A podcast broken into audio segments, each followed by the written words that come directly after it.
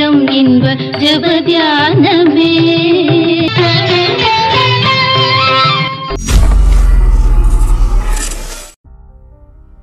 ஆண்டவராகிய இயேசு கிறிஸ்துவின் இணையற்ற நாமத்தில் இந்த காலவேளையில் உங்களை சந்திப்பதில் மகிழ்ச்சி அடைகிறேன். உங்களுக்கு இது பிரயோஜனமாக இருந்தால் நீங்கள் கமெண்ட் செய்யுங்கள். உங்களுக்கு ஆசீர்வாதமாக இருந்தால் மற்றவர்களுக்கு அதை அறிமுகப்படுத்துங்கள்.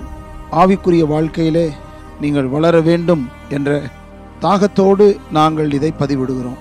இன்றைக்கு தியானிக்க போகிற வசனம் சங்கீதம் நூற்றி பத்தொன்பது நாற்பது. இதோ உம்முடைய கட்டளைகளின் மேல் வாஞ்சியாயிருக்கிறேன். உமது நீதியால் என்னை உயிர்ப்பியும். உமது கட்டளைகளின் மேல் வாஞ்சியாயிருக்கிறேன். போதகர் ஒருவர் திருச்சபை ஒன்றின் ஆராதனை வேளையில் மிக சிறப்பாக நாற்பது நிமிடங்கள் பிரசங்கித்தார். மக்களுக்கு மிக நல்ல சத்திய அறிவுரைகளை அளித்த திருப்தியுடன் அவர் வெளியே வந்தார். சபையில் முக்கிய பிரமுகர் ஒருவர் அவரை நோக்கி வேகமாக வந்தார். பிரசங்கத்தை குறித்த நல்ல அபிப்பிராயத்தை சொல்ல போகிறார் என்று போதகர் நினைத்தார். ஆனால் அவரோ நீங்கள் மிக அதிகமான நேரங்கள் பிரசங்கித்து விட்டீர்கள்.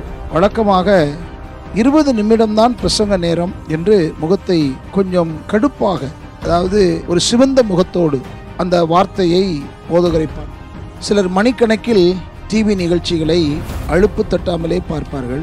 நேரம் போவதே தெரியாமல் தொலைபேசியில் பேசிக் கொண்டிருப்பார்கள். ஆனால் கத்தருடைய வார்த்தைகளை கேட்கும் விஷயத்தில் மாத்திரம் பதினைந்து நிமிடம் படிக்க மாட்டார்கள். மனவியல் விதிகளில் சுட்டிக்காட்டி பதினைந்து நிமிடத்திற்கு அதிகம் பேசுவதை யாரும் கவனித்து கேட்க மாட்டார்கள் என்று சொல்லுவார்கள். நான் நாள் முழுவதும் பள்ளிக்கூடங்களிலும் கல்லூரிகளிலும் மாணவர்கள் எப்படி மணிக்கணக்கில் வாலிப துருதுருப்புகளை அடக்கி வைத்துக்கொண்டு பாடம் கற்கிறார்கள்?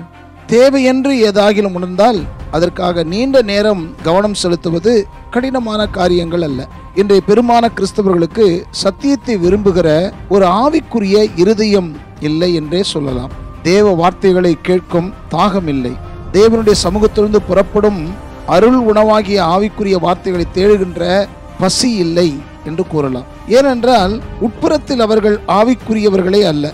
உலகத்தின் கேளிக்கை சத்தங்களுக்கும் உணர்ச்சிகளுக்கும் உற்சாகப்படுத்தும் வார்த்தைகளுக்கும் மனித இருதயம் தாகத்தோடு காத்திருக்கிறது. ஏனென்றால் மனித இருதயம் இயற்கையாக உலகத்திற்கேற்றதாக இருக்கிறது. ஆனால் அந்த இருதயம் தேவனுடைய நல் வார்த்தைகளை கேட்கும் தாகம் கொண்டால்தான் வாழ்விற்கு தேவையான நற்சிந்தைகளாகவும் நற்செயல்களாகவும் தூண்டுகளாகவும் பெற முடியும். ஆனால் அவ்வித தாகம் ஏற்பட வெறும் மத நம்பிக்கை போதாது. கர்த்தராகிய இயேசு கிறிஸ்து இருதயத்தில் அழைக்கப்பட்டு இருதயம் ஆவிக்கேற்றதாக மாறினால் மாத்திரம் நமக்கு தாகம் ஏற்படும். அந்த தாகம் ஒரு நாள் ரெண்டு நாள் அல்ல வாழ்நாள் முழுவதும் நீடித்திருக்கும். அதற்கேற்ற இருதயம் நமக்கு அவசியம். ஏனென்றால் நாம் வாழப்போகிறது இந்த பூமியிலே ஐம்பது வருடமோ அறுபது வருடமோ எழுபது வருடமோ எண்பது வருடமோ. ஆனால் நாம் நித்திய நித்திய காலமாக கடவுளோடு வாழப்போகிறோம் என்பதை தீர்மானிக்கிறது கடவுளுடைய வார்த்தை.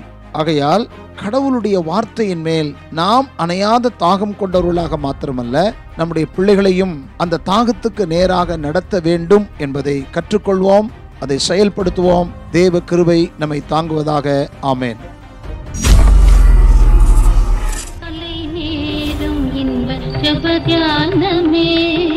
கருணை பொற்பாதம் காத்திருப்பேன்